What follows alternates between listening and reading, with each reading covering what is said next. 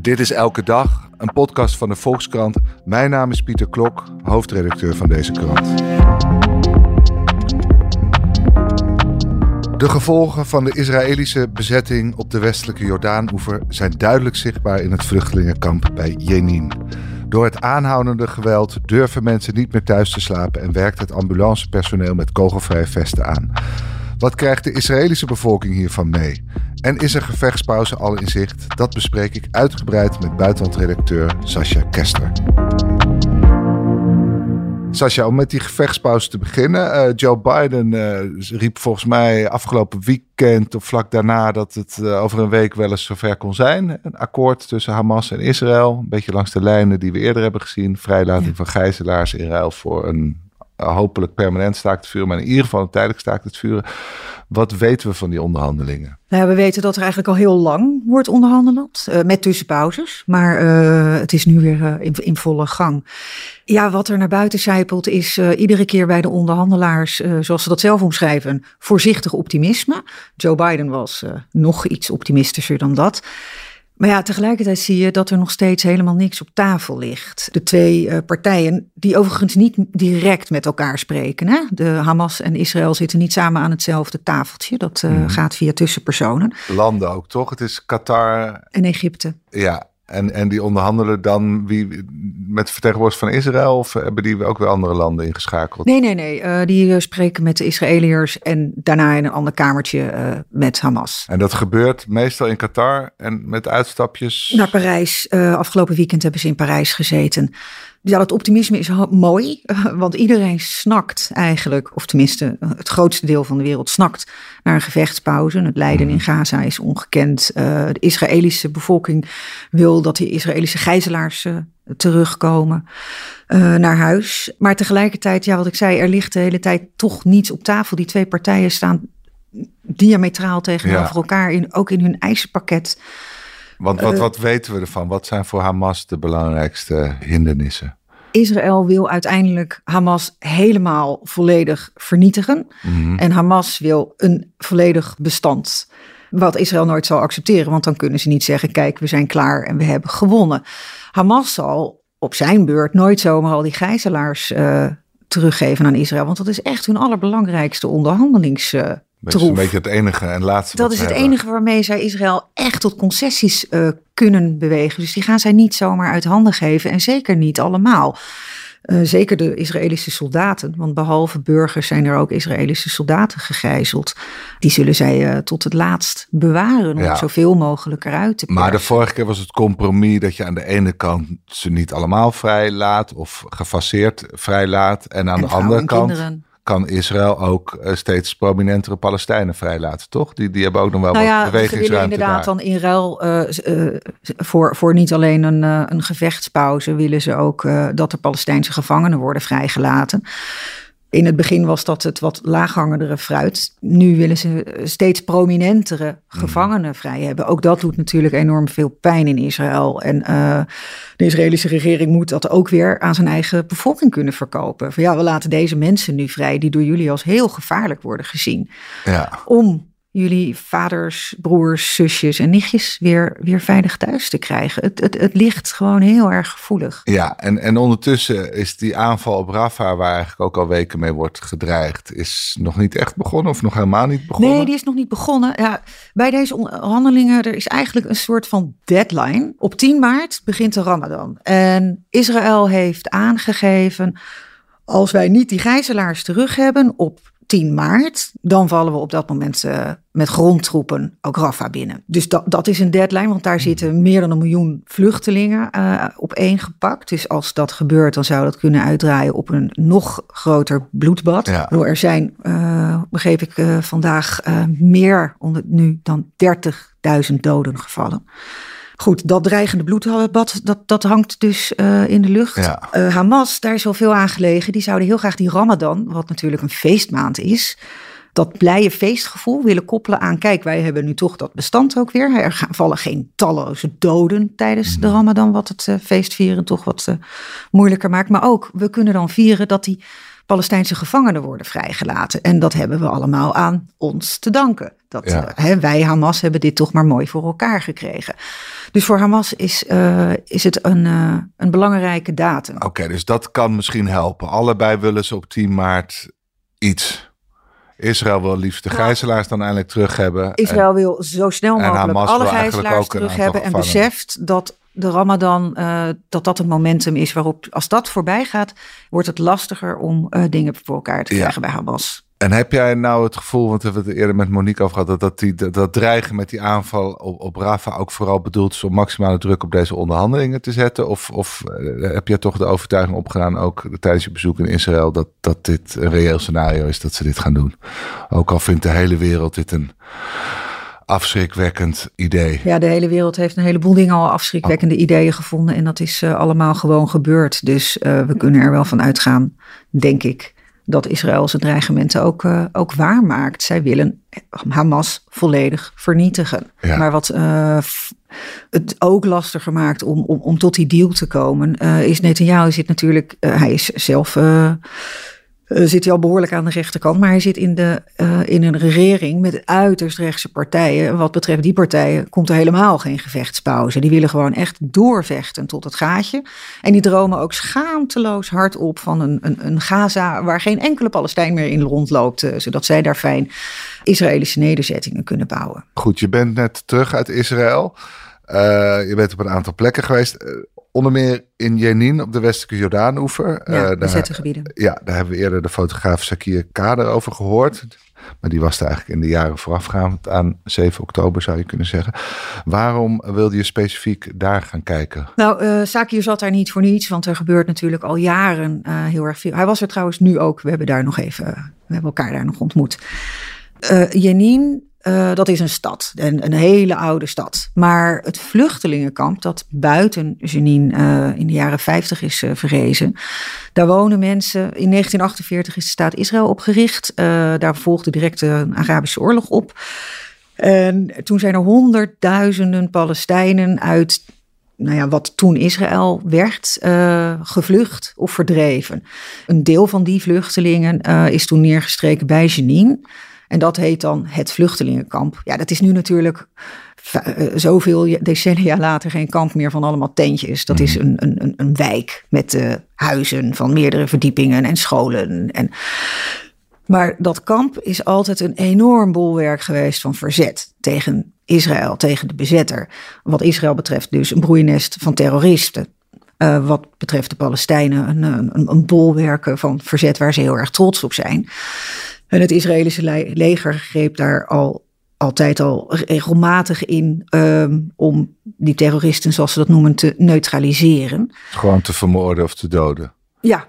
ja. Sinds 7 oktober is dat wordt dat nog veel frequenter gedaan en met werkelijk zo ongelooflijk veel geweld. Er zijn bijna 100 mensen, er wonen daar 24.000 mensen hè, in dat kamp. En daar zijn 100 mensen omgekomen sinds 7 oktober. Dat, dat is gigantisch.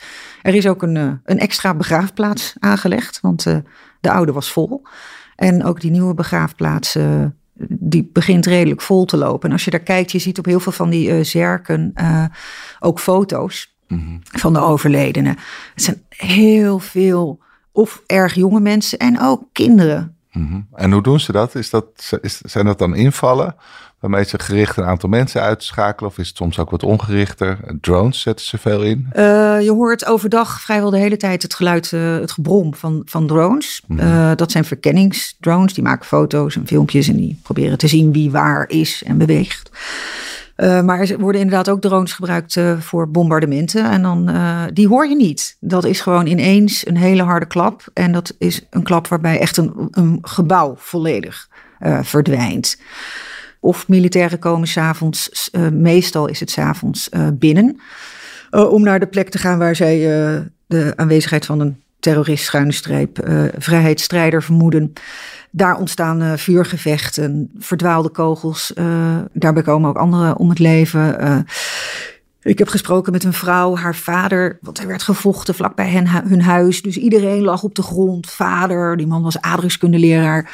De kleine kindjes, alles op de buik in de huiskamer. Keurige huiskamer. Je zag dat dat echt met, met nou ja, veel gevoel was ingericht. En ze hoorden op een gegeven moment gegil en kijken zo heel voorzichtig door het raampje. En daar ligt een man bloedend op, op de stoep bij hun voordeur. Uh, dus die vader is naar beneden gegaan. En die heeft geprobeerd om die jongen uh, naar binnen te trekken Mhm. en de ambulance te bellen. En toen werd ook door een scherp sch- sluipschutter op die vader geschoten. Ja. Eh, die is ook overleden, die meneer. Maar wat is er nou, want je, je zei net, ze doen het eigenlijk al jaren, hè, Israël. En dat, dat doen ze vooral omdat ze bang zijn voor aanslagen, denk ik. eh, Gepleegd worden door, door mensen uit Jenin. Ja, eh, en, en er is ook, ik ben even het jaartal kwijt, sorry, eh, maar eh, eerder een hele, dat wordt de slag om Jenin genoemd. Toen is ook het leger een paar dagen, heeft daar huis gehouden. En toen zijn er ook heel veel mensen om het leven Ja, gekomen. maar wat is er nou, het, het, het, verandert sinds 7 oktober in, in hun aanpak? De is die gewoon hevig, Ja, de zelfde aanpak, de- maar heviger? Nee, het is de, de frequentie, dus ze komen veel vaker. En het gebruik van geweld. Ja. Dat, eh, iedereen zei tegen mij dat dat nu veel genadelozer is. Rukzichtloze, meer Ja. col- collateral damage. Ja, het, het, het collateral damage wordt echt volledig voor lief genomen. Ja, we hebben het ook hier eerder al gehad. Het bewustzijn van de Israëliërs, eh, waar de wereld misschien nu vooral kijkt naar Gaza. Dat de Israëliërs met hun gedachten toch in meerderheid zijn. Nog bij de gebeurtenis van 7 oktober. Maar zeker ook bij de gijzelaars die nog vastzitten. Dat er eigenlijk twee bijna parallele wereldbeelden eh, eh, zijn. En, en Ja. dat leidt natuurlijk ook tot heel veel wederzijds onbegrip. Heb jij kunnen bepalen hoeveel de gemiddelde Israëliër meekrijgt van wat er in Gaza gebeurt, wat er in Jenin gebeurt, wat, wat... Nou, vrijwel niets. Nee? Nee, Daar gaat het nee gewoon nog is, steeds daar niet gaat over. het nog steeds niet over. Dat, eh, dat kunnen wij ons heel moeilijk voorstellen. Ik ben bij eh, verschillende media geweest. En dan de, de grote mainstream media. Dus niet eh, de zenders die, eh, of de, die ene zender die ook al voor 7 oktober volledig op de hand is van Netanyahu en, en zijn regering. Maar, maar echt de, de, de, de door, doorsneezender voor de doorsnee Israëliër. Ik sprak daar met eh, een, eh, een man, Oedi. Die is de presentator eh, van het nieuws en actualiteitsprogramma's. Hij is politiek analist. Hij zit al jaren in het veld. Het is echt een doorgewinterde, gerespecteerde man. Of met het, het hoofdnieuws van een hele grote nieuwswebsite. En die, ze vertelden me eigenlijk allebei hetzelfde. Ja, wij zijn nog bezig met 7 oktober. Wat er toen gebeurd is, is zo groot. En wij, wij horen gewoon nog Oedi ons die schreef het uh, als. Uh, ja, het is een beetje alsof je je hand in een zee uh, vol met vissen steekt. En je komt altijd wel weer met een nieuwe vis boven. Want er is altijd weer nog een ooggetuigenverslag, een familielid. uh, weer iemand die iets ongelooflijks te vertellen heeft over wat ze die dag hebben meegemaakt. Ja, dus, dus er komt geen einde aan de hoeveelheid verhalen. Constant nog steeds, iedere dag weer gevoed. En vergeet niet, die gijzelaars zitten nog in de Gaza-strook. Die worden daar nog vastgehouden. Dus heel veel mensen, bijna iedereen, kent iemand die gegijzeld is. Dus daar is iedereen mee bezig. En er is gewoon nog steeds geen ruimte voor empathie met de Palestijnen die plat gebombardeerd worden. Of, of Palestijnen in Jenin. Nou ja, dus, uh, die zien ze ook niet op, op uh, Wordt gewoon niet televisie. uitgezonden. Nee, er, er zijn wel degelijk beelden uit de Gazastrook. Uh, maar dat uh, zijn dan beelden van ontploffingen, van gebouwen, van terrein dat Israël heeft veroverd, waar Israëlische soldaten doorlopen. Maar niet van de baby's die onder het puin vandaan gehaald worden. Niet van huilende gezinnen die zwaar getroffen zijn. Niet van de ellendige situatie in die vluchtelingenkampen. Maar wat zeggen die journalisten daarover? Want in principe voelt elke journalist toch wel een soort plicht om al het onrecht in de wereld uh, ja. met het publiek te delen. Ja. Hoe, hoe, hoe, nou ja, er, er, is tegen mij gezegd van ja, we, we begrijpen het op zich natuurlijk wel dat jullie andere keuzes maken. Bijvoorbeeld die aardbeving in Turkije, waar toen zoveel tienduizenden doden zijn gevallen. Daar hebben wij verslag van gedaan. Maar ja, daar deden wij vier maanden later ook niet meer nog een ooggetuigenverslag van nog een gezin dat uh, daarin is omgekomen. Dus we begrijpen heus wel hè, dat jullie dat niet meer doen en verder zijn gegaan met het volgende verhaal.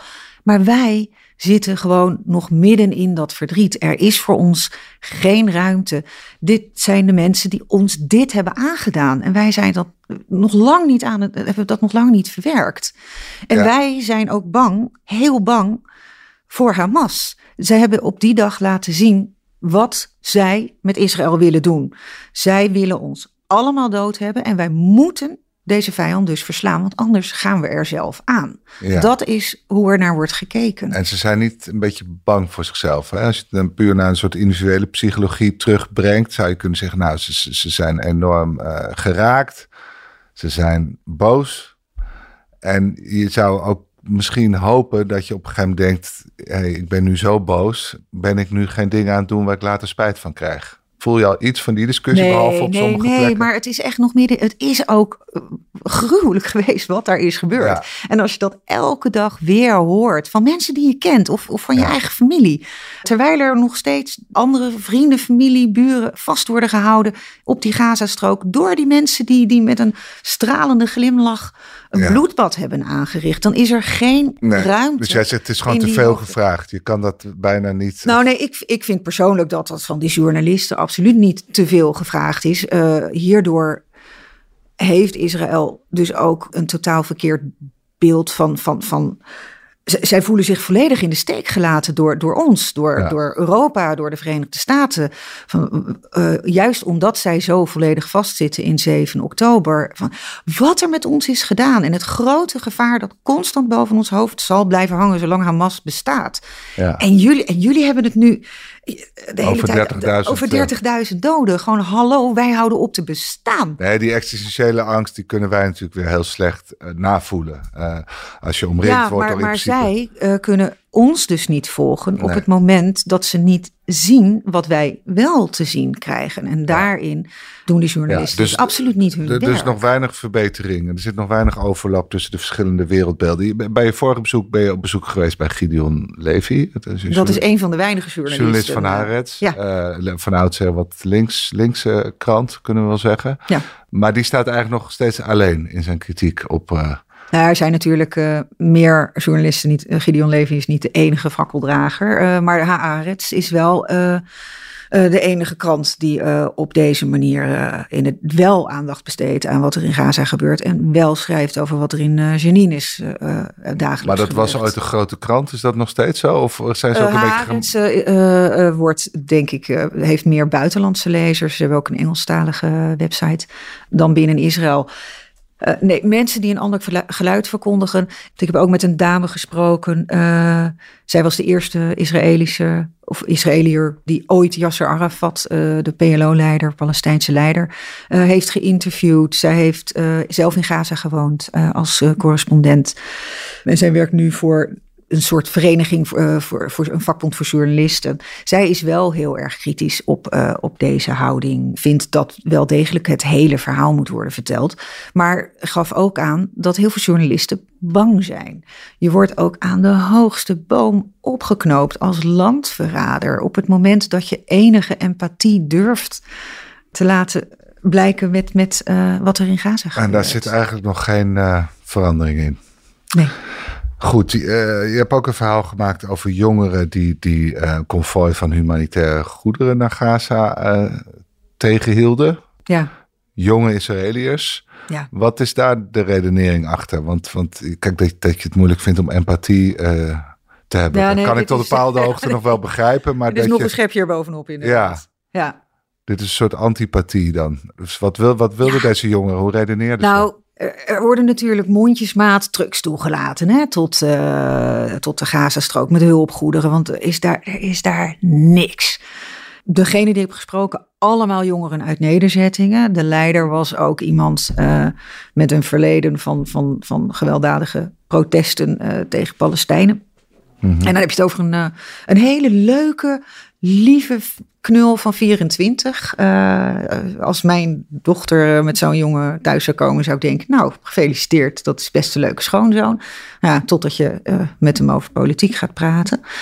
Deze jongeren zijn ervan overtuigd dat er helemaal geen voedsel en geen, eh, laat, laat ze daar allemaal maar lekker doodgaan. Dat is wat ze zeggen. Nou, in ieder geval niet over ons grondgebied. Jullie gaven toch na 9-11, of de Verenigde Staten brachten na, na 9-11 toch ook geen voedsel en medicijnen uh, naar de Taliban. Nou ja, en van ons wordt verwacht dat wij dat wel doen.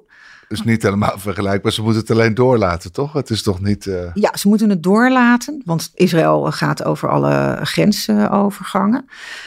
Maar zij hebben gewoon het gevoel dat, je, dat je de vijand voedt. Ja. Gewoon heel direct. Ze ja, maken er, er zijn geen onschuldige Palestijnen. De kinderen die nu doodgaan, ja, ja, dat was inderdaad wel even stil nadenken. Dat, die zijn natuurlijk op zich wel onschuldig. Maar ja, als ze blijven leven, op een gegeven moment zijn ze volwassen en dan komen ze ons ook doodmaken. Dus, uh... Ja, er was een tijd dat jongeren eigenlijk linkser waren dan hun ouders. Nou, in Nederland is dat ook al een beetje omgedraaid volgens mij, waar de PVV de allergrootste zonder scholieren. Maar dat zie je in Israël ook, dat jongeren eigenlijk nog veel ja. harder zijn dan, dan, dan oudere generaties. Ja, de verrechtsing van Israël is al jaren gaande. Hè? Dat is niet en die, gaat, die loopt via de jongeren. Dat loopt via de jongeren, dat loopt. Uh, ja, ook het demografische verhaal. Ik bedoel, de, de, de mensen die in nederzettingen wonen krijgen over het algemeen veel meer kinderen dan dat uh, stelletje dat elkaar al surfend uh, op het stand van televisie is tegengekomen. Uh, ja, net als de orthodoxe, dat is natuurlijk klassiek. Dat ja. zie je ook wel in meer landen, dat de fundamentalisten eigenlijk sneller groeien dan het liberale deel van de bevolking. Maar, maar hoe hielden ze die trucks tegen eigenlijk? Hoe, hoe doe je dat als jongeren? nou, ze gingen eerst naar de grensovergang zelf, Kerem Shalom. Daar uh, moesten die terug. En dan gingen ze gewoon voor de vrachtwagen staan. En ja, dat mag natuurlijk niet. Dus eigenlijk zou dan de politie moeten ingrijpen. Maar ja, die was er niet. En de politie, die, uh, ja, daar gaat minister uh, Ben Gvir over, minister Binnenlandse Veiligheid. Dat is zelf een, een van de allerrechtste. Dat is, Ja, precies. En het leger dat daar staat, uh, die zeiden weer van ja, maar ja, dat is niet onze verantwoordelijkheid. Ik bedoel, als de politie komt, dan moet de politie ze weghalen. Maar wij zijn daar, wij zijn daar niet voor. Dus die hebben dat ook allemaal. Is van ja, de jong. Dus toen hebben die jongen daar een tentenkampje opgeslagen. Dat is uiteindelijk ontruimd. Ik was daar op de dag dat ze ontruimd waren. En bij die overgang konden zij dus geen trucks meer tegenhouden. Toen vonden zij uh, een andere mogelijkheid. Er is ergens in die woestijn is er een grensovergang tussen Egypte en Israël. Daar komen die trucks met uh, materieel of uh, hulpgoederen, die komen daar Israël binnen, want Israël wil ook dat dat eerst gecontroleerd wordt. Wat zit er daadwerkelijk in die vrachtwagens? Zijn dat echt alleen maar appels en flessen schoon water? Of zitten er ook wapens tussen? Dat wordt op Israëlisch grondgebied door Israël gecontroleerd. Daarna rijdt die truck, die met drones vanaf dat moment gemonitord wordt, zodat hij niet onderweg nog even kan stoppen om er alsnog een kratje rommel eh, bij te zetten, weer door Egypte naar die grensovergang Kerem Shalom, waar, mhm. enzovoorts. Nou ja, nu stonden die jongeren dus uh, op de plek waar de trucks uh, Israël binnenreden voor die, voor die controle. En ik ben zelf natuurlijk Egypte niet binnengegaan. Dan sta je bij dat hek uh, te kijken en dan zie je daar inderdaad een lange stoet vrachtwagens. Het is niet gelukt om te achterhalen hoeveel trucks het nou uh, gelukt is om, om tegen te houden. Daar uh, wilde niemand cijfers over geven. De Israëliërs willen geen cijfers geven. De Verenigde Naties zeggen weer van ja, dat monitoren wij niet, uh, want we hebben geen aanwezigheid uh, op die locatie. Maar feit is dat er in ieder geval trucks zijn tegengehouden. Dan wil ik tot slot nog even naar uh, Netanyahu. voor 7 oktober lag hij natuurlijk zwaar onder vuur vanwege alle veranderingen die hij in de rechtsstaat wilde doorvoeren. Uh, nou, uh, vlak na 7 oktober was, waren er ook heel veel verwijten jegens Netanyahu. Dat hij dit had laten gebeuren door zijn aandacht eigenlijk. Ja, daar deden de journalisten wel heel goed hun werk, ja. Ook, ja, en om zijn aandacht heel erg op de Westbank gericht en eigenlijk Gaza verwaarloosd. dus er valt hem en, en, en, zijn geheime diensten van alles te verwijten. Hoe is dat nu? hoe wordt er naar Netanyahu gekeken? Is hij... Ja, die is nog steeds volgens de peilingen totaal impopulair. Die heeft het uh, bij een heel groot deel van de mensen volledig verbruikt. Dat blijft zo. Dat blijft zo. Ondanks dat hij nu voorop gaat eh, in zijn eigen beleving in, in deze oorlog. Zeker. Ja, eh, in Israël zelf, die, die verdeeldheid is er nog steeds onder het oppervlak. Alleen dit is echt niet het moment waarop mensen dat uh, weer. Maar er wordt uh, gedemonstreerd, nu vooral door de familie van, van gijzelaars. Daar is Israël ook heel erg gespleten over. Hè? Moeten we die oorlog zo hard mogelijk blijven voeren, zodat die soldaten gijzelaars kunnen bevrijden? Dat is niet zo heel erg effectief. Tot nu toe zijn er nauwelijks gijzelaars door het leger daadwerkelijk uit Gaza weggehaald. Maar dat is het standpunt van rechts. En anderen zeggen weer dat dat echt alleen maar lukt met een staakt het vuren, zoals we dat in november ook hebben gezien. Toen zijn er inderdaad tientallen gijzelaars teruggekeerd naar hun familie. Dus hier wordt nog wel, hier zijn demonstraties over, hier is debat over, maar, maar, maar verder niet, maar zijn impopulariteit, ja. dus het wordt allemaal gewoon, nu, nu houdt iedereen zich even in. We moeten nu even een eenheid zijn. Ja, de rangen zijn gesloten. En, en er valt natuurlijk ook, uh, volgens nog, uh, in geen verhouding tot de doden die aan de Palestijnse kant vallen, maar er vallen ook Israëlische doden. Is, is dat al een onderwerp? of de prijs op enig moment te hoog wordt? Of... Nee. Nee, absoluut niet. Uh, het, is, het is wel een onderwerp. Uh, mensen praten erover. En ook daar zijn journalisten wel uh, kritisch. het leger wordt wel met respect en loyaliteit, maar tegelijkertijd niet alleen maar op hun mooie blauwe ogen vertrouwd. Daar, daar, daar zijn wel kritische vragen over operaties. Mm -hmm. omdat het om de levens gaat van weer, daar gaan we weer, hun eigen hè, broers, zussen die in het leger zitten. Dus nee, je ziet absoluut nog geen discussie uh, nog lang niet. Van, uh, goh, zijn de offers die wij zelf maken te groot? Iedereen is doodsbang van Hamas, of iedereen, vrijwel iedereen is doodsbang van Hamas. En dat, het land moet veilig worden gesteld. Ja, goed. Mag ik je hartelijk danken voor je uitgebreide uitleg. Graag gedaan. En u luisteraar, dank voor het luisteren. De Volkskrant Elke Dag wordt gemaakt door Lotte Grimbergen, Rinky Bartels, Julia van Alem, Corinne van Duin, Jasper Veenstra en Nathalie Denis. En wilt u de Volkskrant steunen? Neem dan een abonnement. Dat kan nu voordelig via volkskrant.nl slash podcastactie. Want deze podcast is gratis, maar onze journalistiek is dat niet. Morgen zijn we er weer. Tot dan.